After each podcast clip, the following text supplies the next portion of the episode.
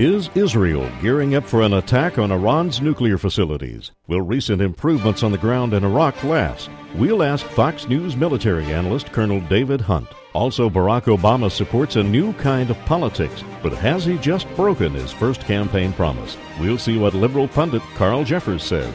This is Jerry Johnson Live from Criswell College. Join us as we look at today's news from the Christian worldview for Christ and culture. Mr. Gorbachev, tear down this wall.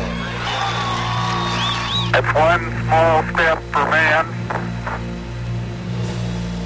one giant leap for mankind. December 7th, 1941,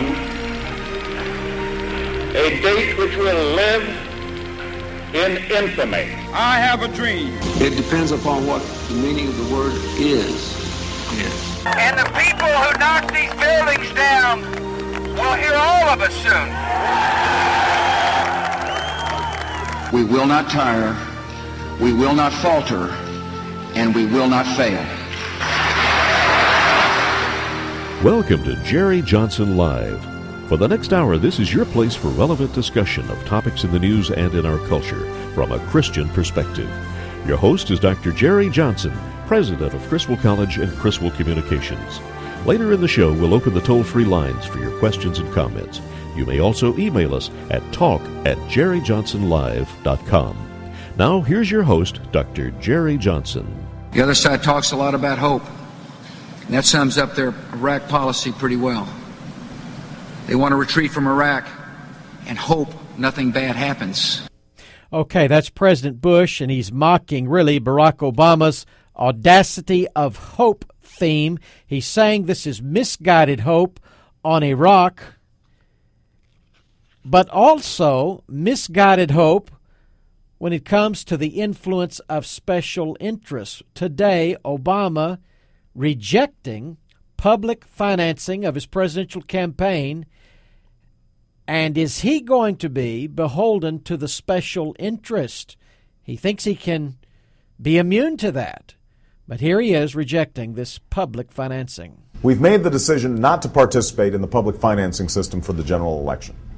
This means we'll be foregoing more than $80 million in public funds during the final months of this election. All right, folks, this is not a minor point. It raises questions of trust, hypocrisy, and really whether or not Obama is the change candidate. We're going to hear from John McCain later. We'll also be interviewing Carl Jeffers on this development. You don't want to miss it. Also, American officials are reporting that Israel has conducted a major military exercise. Really, they're saying a rehearsal for a bombing attack on Iran's nuclear facilities. Here's a report from uh, Sagar Meghani in Washington. Officials here at the Pentagon say a big Israeli military exercise early this month may have been aimed partly at showing its abilities to attack Iranian nuclear facilities.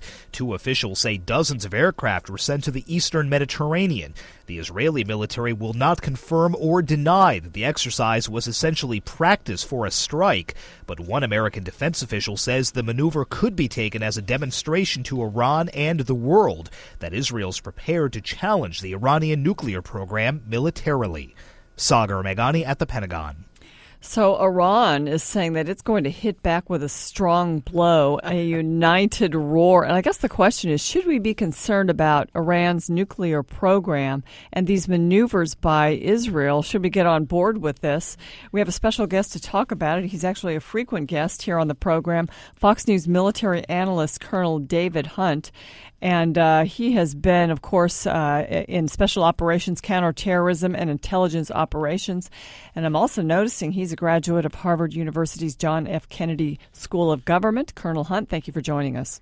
Hi, good. Good afternoon. Hi. It's great to have you. Can you tell us about uh, this particular exercise on the part of Israel? Do you think it signals that they've got some intentions against Iran's nuclear facilities? I think what it's, what signals it to me is that they they leaked. They're usually very secretive about it. Talk, although it's very hard to hide um, air exercises. This is you know jets and tankers, refueling, a lot of maneuvering.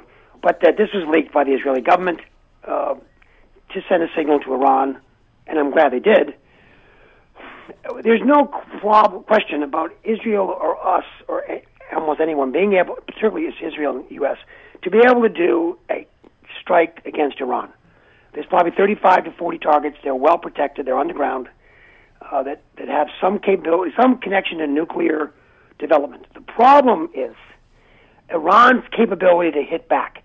With Iraq right next door, and we've got over 150,000 soldiers there, and Iran's ability to upset the apple cart with Hamas in Palestine, that controls Palestine and therefore and is controlled by Iran, and Hezbollah in Lebanon. So it's not a simple, you know, hit Iran and we feel good. Iran has the capability to hit back, so we've got we've really it's got to be a very calculated and purposeful event when we and we have to realize the consequences. Folks you're listening to Jerry Johnson Live. Our guest is Colonel David Hunt. Colonel Hunt, here's my question. You've already mentioned Iraq. Uh, Iraq has said they don't want us using their country as a staging area to attack Iran.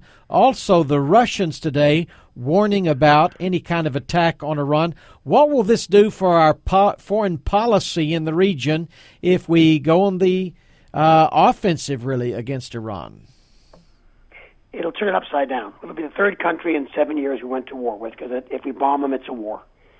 Uh, I, we don't need to. We don't need to fly from Iraq to bomb Iran. Mm. We could do it off aircraft carriers. Uh, the issue is if Israel hits Iran, that's Jews hitting Muslims. That's not going to go down well. And again, it's Iran's capability to hit back through either terrorism or their own missile capability. They don't have a good standing army. They, they don't have a capable military force at all, but they do have a very capable capability through terrorists like Hamas and Hezbollah to cause trouble in two countries that we care about. One, Israel with Palestine, and the other one in Lebanon.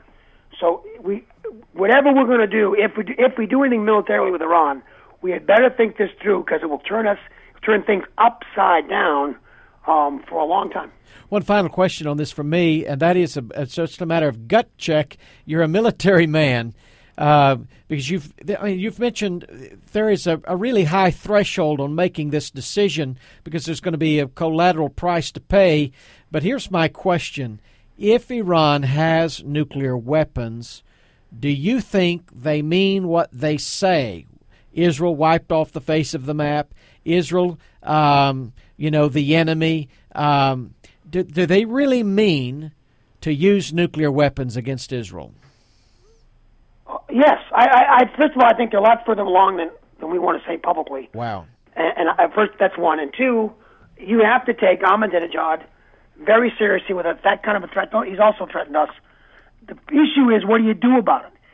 While we're talking about military and talking about the military capability, we have U.S.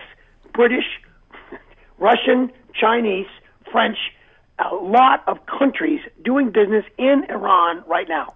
I started out by saying U.S. There's a lot of other things we can do wow. with Iran besides military strike. Colonel Hunt, uh, I want to go to Iraq for a minute because uh, the situation has changed, even though though most of the Democrats yeah, won't bet. admit it. Uh, and certainly, the surge has caused some progress to be made there. You've got the government in Iraq taking hold, showing some strength and power there. Uh, so, do you think this is a is a permanent situation? Do you think that we could actually begin slowly to remove our troops? I think that first of all, we have to give credit to this every, with great pride. The military, the surge has worked, and I'm very surprised that the, but the Iraqi government is starting to take advantage of it.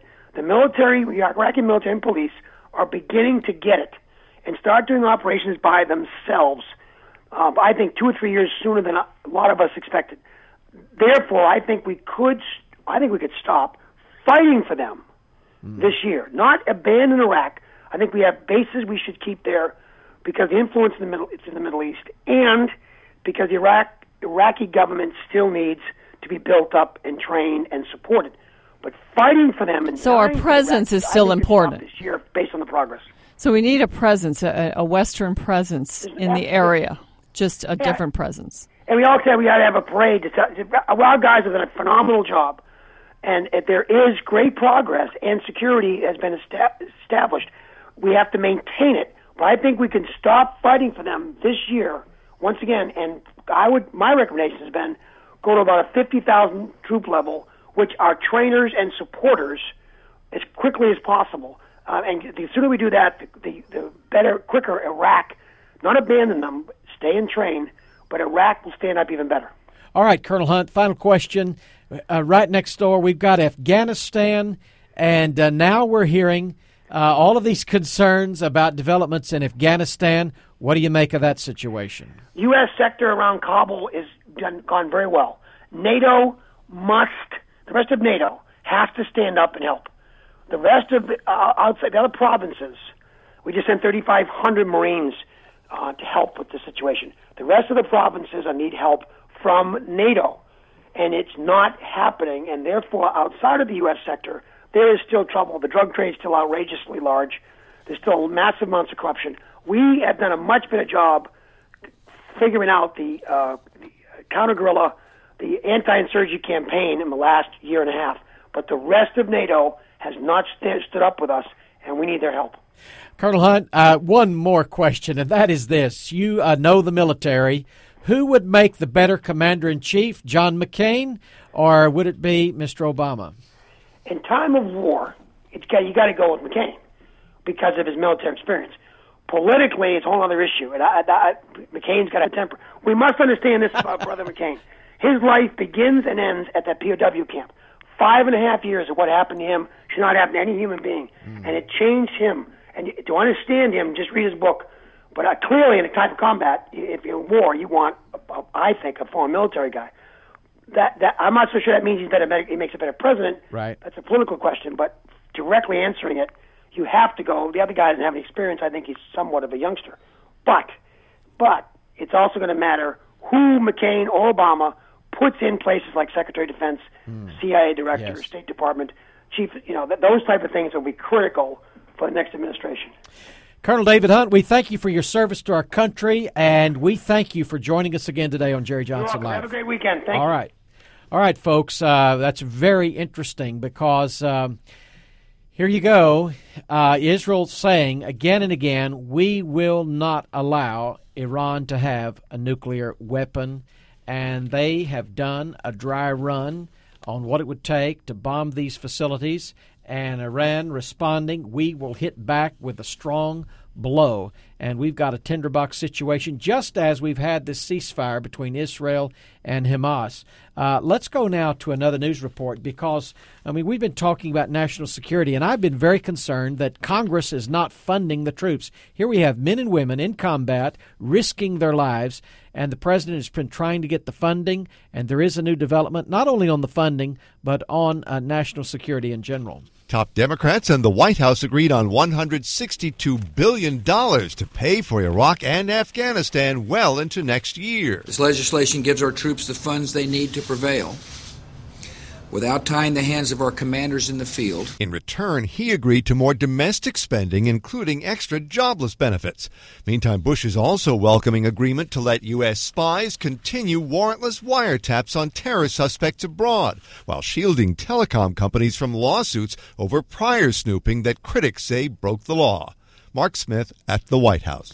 Well, there certainly were compromises, but it looks like President Bush had a couple of good victories this week and some progress on a couple of areas. The war funding certainly very important. I heard that uh, Peter was being robbed to pay Paul in terms of branches of the military and getting their pay out there. And then this deal on uh, spying powers. And of course, the big sticking point was immunity for telecom companies for helping. And uh, that the president got, and they made an agreement, and so we'll move forward. All right, if you listen carefully to Colonel David Hunt, he said Obama is, quote, a bit of a youngster. And I thought that was very interesting. He called him the other guy. A bit of a youngster. And uh, today, Obama announced he would not take public financing for his campaign. Now, to most of you out there, this sounds pretty technical and maybe not so interesting or important, but it raises very important questions about trust, hypocrisy. Is Obama truly the candidate of change, or is he just another Washington politician? We're going to talk about that when we come back. Is he ready to be commander in chief? This is Jerry Johnson Live with Penna Dexter. We'll talk about that when we come back. If you're looking for a college experience that is distinctively Christian, come to Criswell College. Contact us today for information about the upcoming term. Criswell College places a strong emphasis on the Word of God, a Christian worldview, and being an effective witness to a world that needs Jesus Christ. Criswell College is totally committed to the Bible as the authoritative, inspired, and inerrant Word of God to ensure that every student receives a solid biblical and doctrinal foundation. Our worldview approach to ministry prepares every Criswell College student to view each academic discipline through a Christian frame of reference and to engage our culture and the world of ideas from a Christian perspective. Along with this word and worldview emphasis, each Criswell College student gets hands on ministry training in missions and evangelism to be an effective witness through mission trips at home and abroad. Contact Criswell College today for information about the upcoming term. Call 1 800 899 0012 or on the web go to criswell.edu. That's criswell.edu.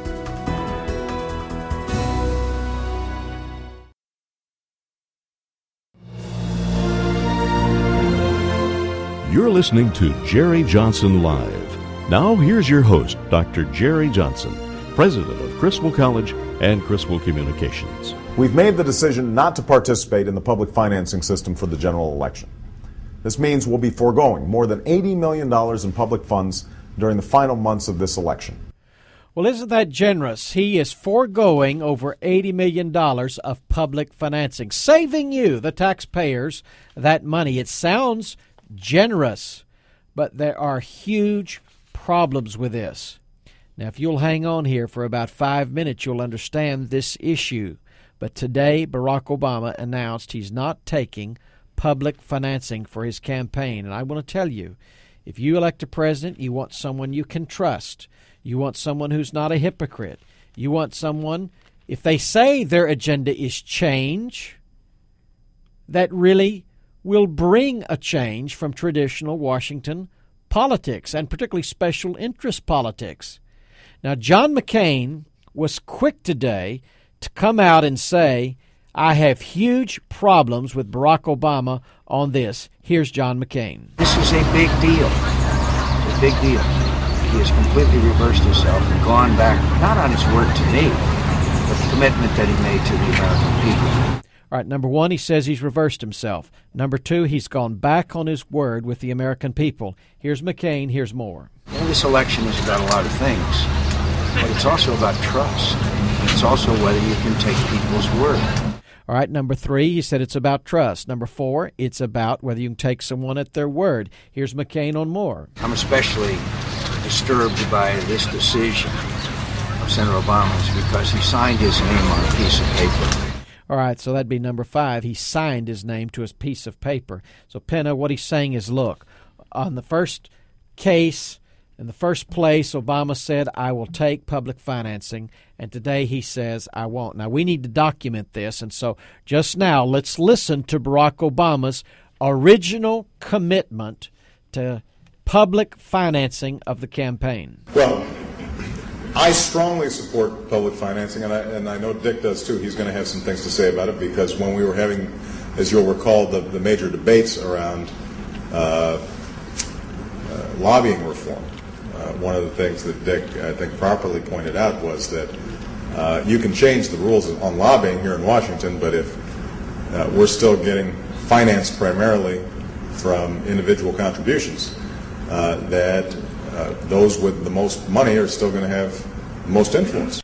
All right, he says if you get that money from individuals, those who give the money have the most influence. That was his original argument special interest, high donors, but he's changed his tune today. Penna, explain the difference because, folks, this is important to you. Explain the difference between public and private financing and really Obama's change. Well, to explain uh, public financing, you just have to go back to your tax return where you get to check off whether you're going to give money to campaigns or not. And a lot of people check that off, and that money goes to finance campaigns. And this is really a post Watergate uh, reform uh, because they said there's too much money in campaigns. McCain has said that. Obama has said that. And, you know, I would contend that money is speech, and in a sense, uh, maybe the public finance system is not the best system, but that's not what we're talking about right now. We're really talking about somebody making a promise and then turning back on it. And the reason why this is important is a couple of reasons. First, Barack Obama did this because he's had such a great track record of raising money. He doesn't have a whole lot of money right now for the general election, but, uh, and compared to McCain, he even doesn't. But he thinks because of what happened in the primary, primaries that he can really raise this. Now, he is trying to twist this around and say that this is really public financing because his donations have been small donations from lots of people. He says he will not rely on big companies and special interests like his opponent, he's saying, McCain does, because he can get all these numbers of people and all this financing. That is so naive and unrealistic to be able to say that. He will end up being just like like every other politician, he will rely on certain interests, the ones that agree with him on various issues, and he will move into the same situation that he's been criticizing. What's happening is our people are going to let him get away with being number one, the candidate of change of being the candidate that is going to be bringing in some sort of new kind of politics. Are they going to let him get away with that and still turn around and raise money from special interests, which is exactly what he's going to end up doing. Okay, he says he's the reform, the change candidate. He is rejecting the number one reform since Watergate and government corruption by special interest. He's rejecting that. Now, we're for equal time here, and so let's go to Barack Obama today. He gave an explanation of why he's crawfishing on this issue. It's not an easy decision, especially because I support a robust system of public financing of elections. But the public financing of presidential elections, as it exists today, is broken, and we face opponents who become masters at gaming this broken system. All right, he says, I support it, but I'm not going to do it. That's a kind of a double speak, I would say. But he says the system's broken. He goes on to explain how it's broken. John McCain's campaign and the Republican National Committee are fueled by contributions from Washington lobbyists and special interest PACs. And we've already seen that he's not going to stop the smears and attacks from his allies running so called 527 groups who will spend millions and millions of dollars in unlimited donations. All right, did you get that? He said McCain and the Republicans are financed by special interest. Does he mean that the Democrats and his campaign are not financed by special interest. He also brought up the so called 527s. These are those special commercials, like the Swift Boat ads you see on TV or something like that. Do you know the largest 527 group in America? It's not conservative, it's not Republican, it's MoveOn.org. They are the largest, they're a liberal group. Yes, Penna. All right. If you look at the numbers and these 527 groups, uh, political groups supporting Senator Obama have spent $15.3 million so far in the campaign. These independent groups supporting Senator McCain have spent only $1.1 million. This is according to federal campaign finance records. And, you know, we're seeing all these ads put out by MoveOn.org and George Soros and others. These count in that 15 million. So that was just a completely bogus criticism that he made of uh, the Republicans and John McCain. Okay. Now, again, Obama's claimed to be the change candidate. Now, one thing he's changed today is his position on campaign mm-hmm. finance reform. But here he is on change. If we don't stand together, the broken system we have now, a system where special interests drown out the voices of the American people, will continue to erode our politics and prevent the possibility of real change. I'll just say again, he has rejected the number one change and reform since Watergate.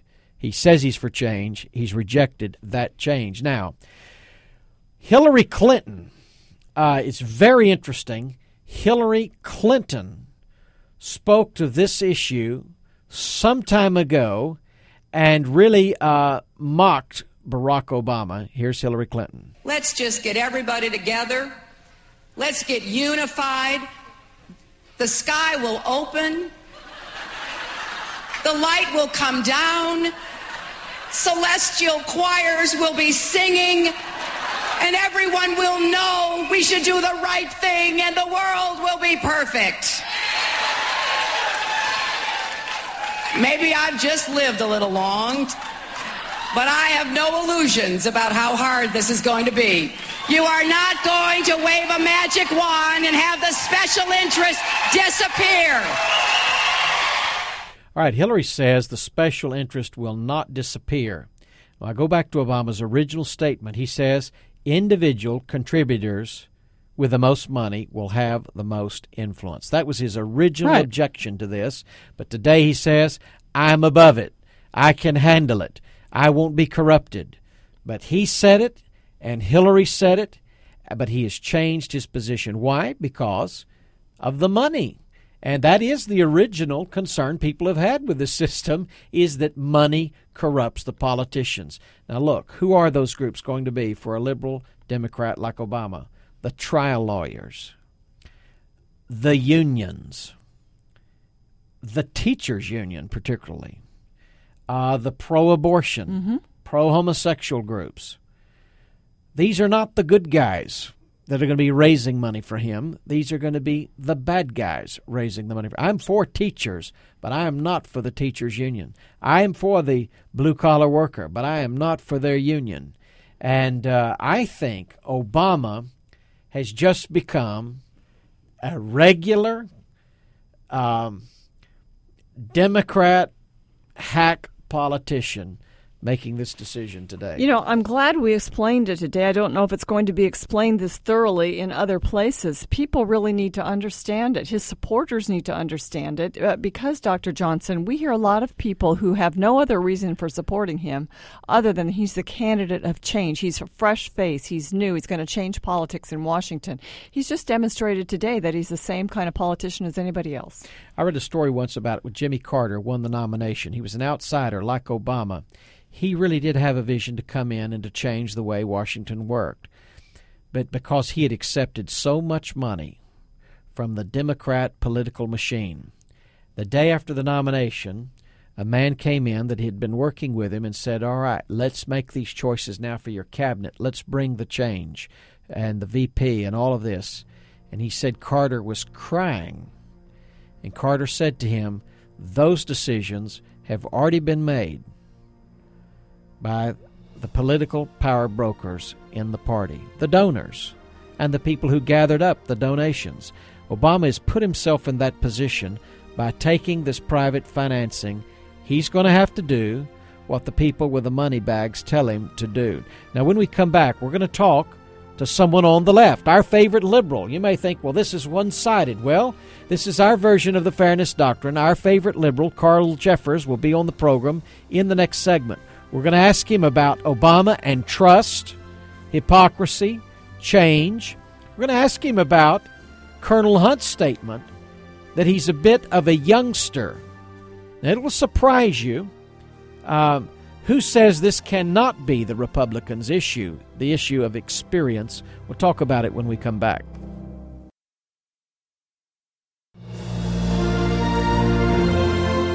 You're listening to Jerry Johnson Live. Now, here's your host, Dr. Jerry Johnson, president of Criswell College and Criswell Communications. The other side talks a lot about hope. And that sums up their Iraq policy pretty well. They want to retreat from Iraq and hope nothing bad happens. All right, that's President Bush today. I think he's referring to Obama's audacity of hope theme. Hope that things will turn out well in Iraq if we have a quick retreat. Is Obama naive on foreign policy? That's a very important question. But there's another question emerging today. Is Obama naive when it comes to the influence of big money in politics? Is he naive on the influence of special interests? Today, Obama announced he will not take public financing but private financing for his campaign. We've made the decision not to participate in the public financing system for the general election. This means we'll be foregoing more than $80 million in public funds during the final months of this election. All right, this raises questions of his sincerity when it comes to being the change candidate. It also raises questions about trust and authenticity. With us to talk about it, our favorite liberal, Carl Jeffers. He is editorial contributor to the Seattle Times. He is the official political analyst for the station KIRO. He hosts his own show called On Fire with Carl Jeffers. Carl, what do you think of this Obama announcement today? Uh, well, Jerry, it's uh, it's interesting because as an announcement in and of itself, the decision is actually very supportable.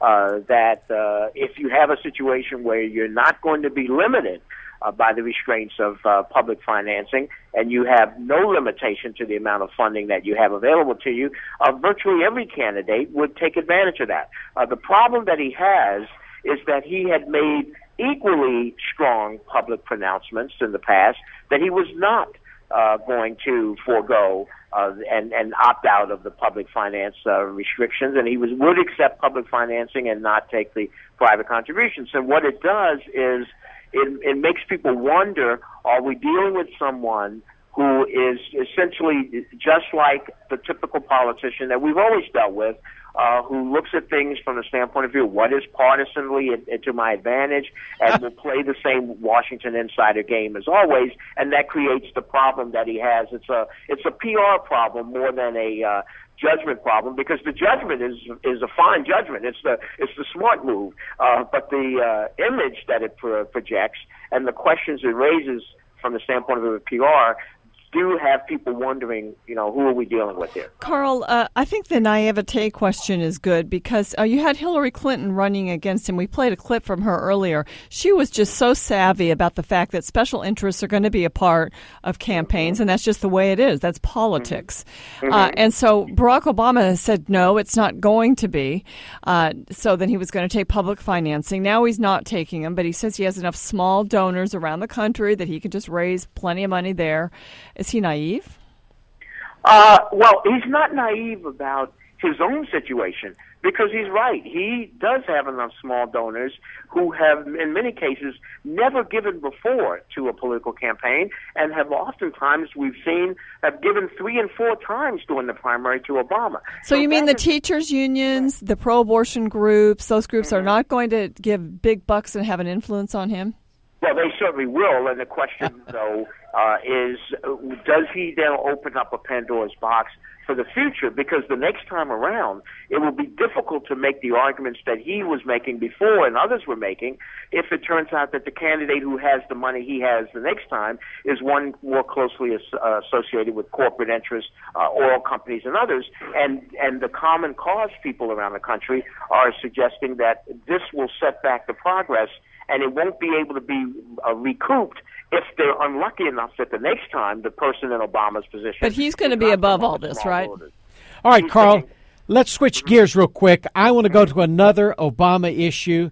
Uh, okay. Here's a report. We're going to play two reports. I'm going to ask you to respond. This is a report about these two Muslim women that were removed uh, from the audience behind Obama Here's AP correspondent Jeff Karub. They wear headscarves, the traditional Muslim headscarves known as hijabs, and uh, they were told that they would not be invited, along with the rest of the group they were with, to sit in these seats behind Obama that are in front of the TV cameras.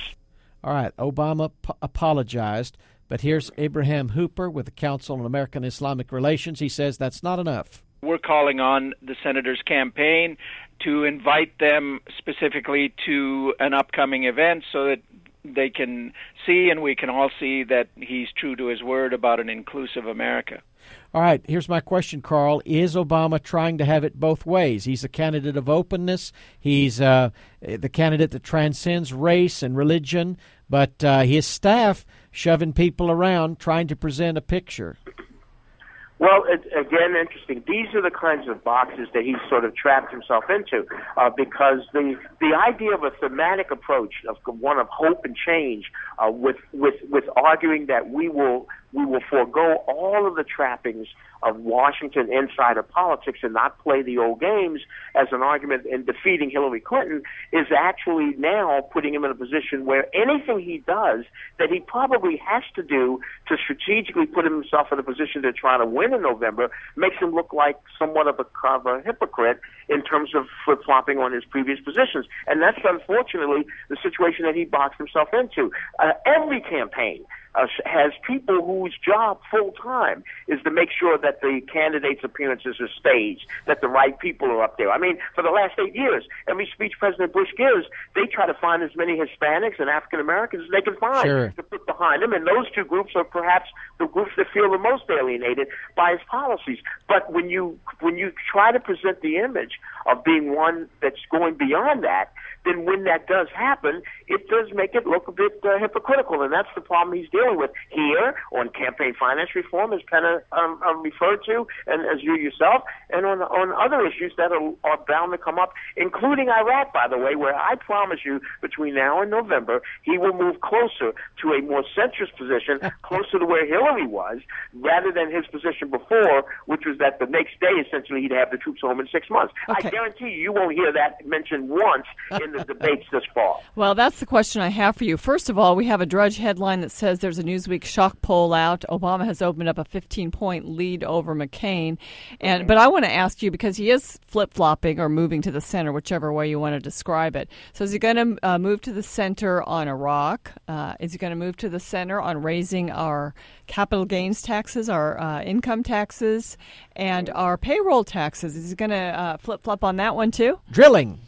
Well, he will he will make the argument that uh, any of the position changes that he takes are not flip flops, but they are in fact uh, embracing a broader perspective, and he will move to the center. Uh, everybody does because the center is where American election, elections are won. They're not won on the far left, and they're not won as a rule on the far right either. Uh, Ronald Reagan did not run and win uh, by appearing to be a far right wing conservative. He won by appearing to be someone who related to the problems of the American people and who could deal with those problems from the center. And Bill Clinton did not win by appearing to be a George McGovern, Howard Dean type liberal. He ran as a Democratic Leadership Council, which, as you know, is very mainstream and centrist, and making the people feel that he understands their pain. One thing Obama does have going for him is that I underestimated how bad the economy uh, might become, and as a result, that will absolutely help him to convince people that he can feel their pain and deal with things. But he will have to demonstrate, though, that in his movement to the center, because of how particularly strong his positions were before, that it does not appear to be flip flopping, and we'll have to see uh, how successful he is as doing that. Uh, and you are right about the new poll numbers. There's a more important poll than Drudge, a Quinnipiac poll that shows in the three major swing states, Florida, Ohio, and Pennsylvania, that uh, Obama is now uh, pulling away with a not a huge lead, but a three to five point lead, whereas just three or four weeks ago he was running either dead even or behind McCain in those three critical states. You're listening to Jerry Johnson Live. Our guest is Carl Jeffers. We hear our weekly political roundup. Carl, uh, we just had Colonel David Hunt on. He said, Look, this guy's a bit of a youngster. Now, I want you to listen to Al Gore. I want you to respond to this. Richard Nixon's slogan in that campaign was experience counts.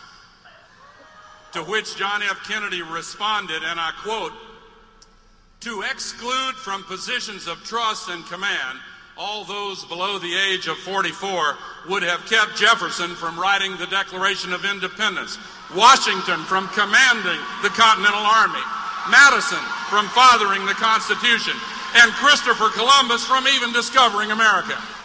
All right, Carl, I saw another poll yesterday that 61% of Americans are concerned that Obama does not have enough experience. What do you make of that? Well, I think that poll addresses a real concern because, you know, as a matter of fact, you can go back in your own public record of the Jerry Johnson show, and you will be able to find statements I made yes. three or four months ago where yes. I said that hope and change may be the issue now, but in the fall campaign it will be experienced. And the only thing I could add to the to quote from Al Gore is that he mentioned ages like 44 and 40 and those ages with Thomas Jefferson and George Washington. The problem from Obama is that at those same ages, however, they had accomplished much more at that age, uh, you know, than, than than he has at his age in terms of being able to put forward uh, credentials to be elected president. That's Carl, you sound like a McCain supporter. Well, but no, but you know me. I, I'm I'm your favorite liberal because I try to make sense.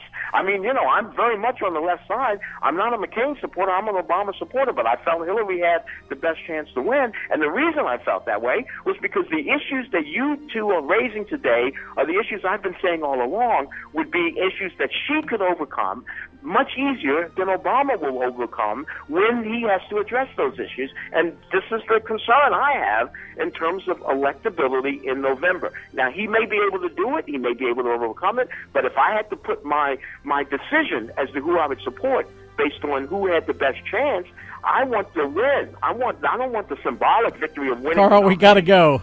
Yeah. Carl, you are our favorite liberal. We look forward to having you back soon. Carl Jeffers. I look forward to that. Great to be here. All right, Carl.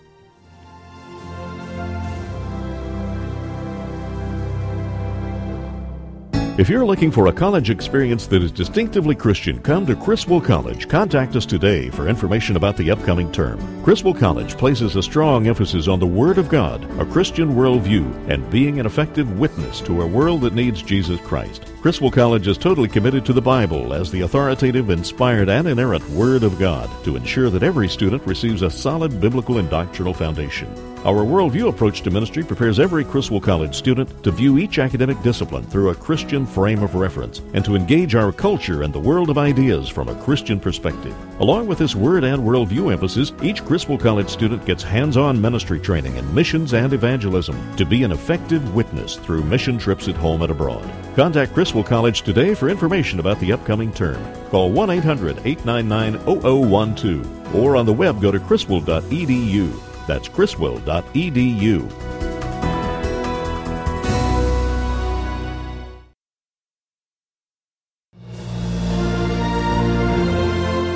You're listening to Jerry Johnson Live. Now, here's your host, Dr. Jerry Johnson, president of Criswell College and Criswell Communications.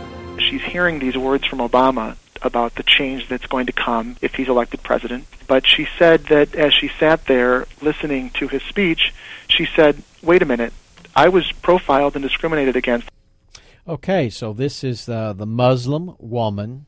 There were two of them wearing a head covering, s- supporting Obama, seated behind the platform at the rally. But because she would appear behind him for the TV shot, for the newspaper shot, Obama's handlers moved her and her friend and said, We cannot have women with head coverings. We cannot have that image. Well, so much for change, so much for transcending religion and religious differences and uh, racial differences.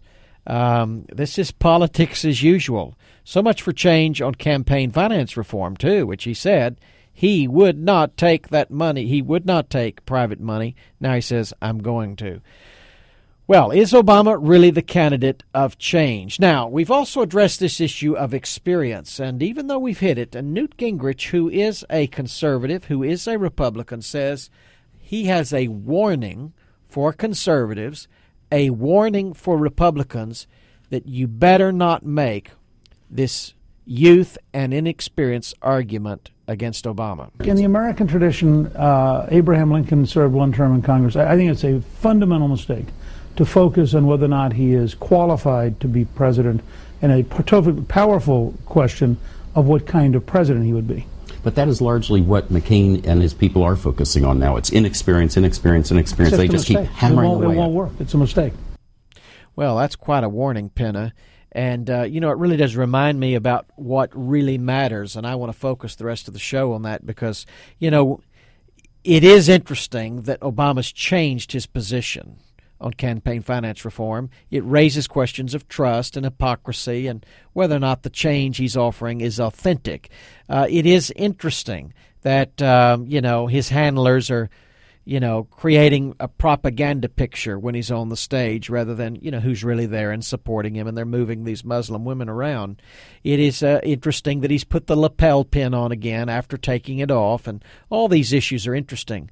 But our people are really concerned, I think, about real issues for conservatives, for Christians, and I think my number one problem with Obama is his position on abortion. Hundreds of pro life activists from all across the country are coming to Denver, where the Democratic National Convention is being held at the end of August. Why are they going to be there? Uh, because Obama's views are very radical. Senator Obama talks about being a candidate of change, being a candidate of hope, and yet he embraces radical abortion positions that most Americans would find appalling. All right, that's the director of the Christian Defense Coalition. Penna, do you think uh, you know this is really going to hurt Obama in the fall? Well, I think there are uh, some Democrats, some liberals who are pro life. There are a lot of them out there, and they mostly supported Ronald Reagan uh, back during those years. Uh, what's going to happen with them is up for grabs, I think. I've been very surprised to see how race has trumped a lot of other issues. So, in a sense, the black community may go for Obama even if they're pro life. I'm, I'm hoping that you know people will begin to think about the issues as we go forward. That's really what we're going to be discussing on this program. I'm concerned about the abortion issue. I'm concerned about the social issues, family. I'm also concerned about the economy. And, you know, people see uh, problems in the economy, so they want to go for change change. But the positions that this candidate has on raising taxes will not help the economy. And then there's another huge issue out there, and that could be a nightmare for him in the fall, and that is the issue of so called gay marriage out in California, because um, that really seemed to help the Republicans in the last national election cycle in places like Ohio, uh, certainly in Florida and you've got now these legal gay marriages, so called, out in California that are going to be pressed upon all the other states. And we may hear a lot of talk of this in the fall. Here's Obama asked by ABC News just this past week about his view on California. I still think that these are decisions that need to be made uh, at a sto- state and local level. Uh, I'm a strong supporter of civil unions. I believe that marriage is between a man and a woman, but I also think that same sex partners should be able to visit each other in hospitals. They should be able to transfer property. Does it bother you what California's doing? No. All right, this is the silly talk that Jimmy Carter gave about abortion. Jimmy Carter says, I'm against abortion, but I think states and counties and individuals, and yes, even the country, should be able to decide. People want to know what the government leader thinks ought to be the policy of the land. It doesn't matter what your personal opinion is. Should it be legal or illegal? So he says, Oh, I think marriage is between a man and a woman, but California should be able to decide. And America should be able to decide. And then does it bother you? He said clearly, No, it does not bother me. He is against a national definition of marriage. He's against a constitutional definition, an amendment which would define marriage as between a man and a woman. How do you think that'll affect him in the fall, Penna? We've had a theme of naivete today. Is he naive? Inexperience. It may not be the uh, right way or the political way to stop Barack Obama, but on this marriage issue, he is, again, naive because you will get a national definition of marriage. It'll be the California definition if we leave it the way it is because people are already going to California. I mean, I read about a couple going from Austin, Texas, just in the newspaper today to California to get married. They'll come back. I mean, maybe they won't be able to do anything in Texas because we have a strong constitutional amendment. But what about the state of New York where they say they're going to recognize marriages from other states? This is going to spread across the country. I was on a call with some attorneys from the Alliance Defense Fund yesterday. They have got their attorneys spread out across the nation to try to fight these cases because they expect marriage laws in every state to be challenged by homosexuals marrying in California. Okay, homosexuality and the murder of the unborn, these are issues, real issues for conservatives and Christians, and Obama's going to have a difficulty there. I want to remind you the Bible says righteousness exalts a nation, but sin is a reproach to any people. Now, we all sin and we're all sinners, but when a nation codifies sin, affirms it publicly, that cannot be good for the nation. The Bible says, The wicked shall be turned into hell, and all of the nations that forget God. If you're going to do government without reference to God, if you're going to do policy and culture without reference to God, the Bible says the wicked will be turned into hell and all of the nations that forget God. That cannot be a good thing for our country. Well, Today is a special day. It is the last day for Andrew A. Bear. He is one of our producers here at Jerry Johnson Live. He's been great in terms of theology, great in terms of politics. He's also served as a booker, as a phone screener for this program. Andrew, we thank God for you. We personally are very thankful for your ministry here to so many people and to us. So, hats off to Andrew A. Bear today. He is the pastor of the Direct Baptist Church in Direct, Texas, and we pray that God will bless you in that new ministry. This is Jerry Johnson Live with Penna Dexter. We'll be back next week. You've been listening to Jerry Johnson Live, a Christian worldview radio show. Join Dr. Jerry Johnson, president of Criswell College and Criswell Communications, Monday through Friday at 5 p.m. for an hour of relevant discussion of news and culture from a Christian perspective.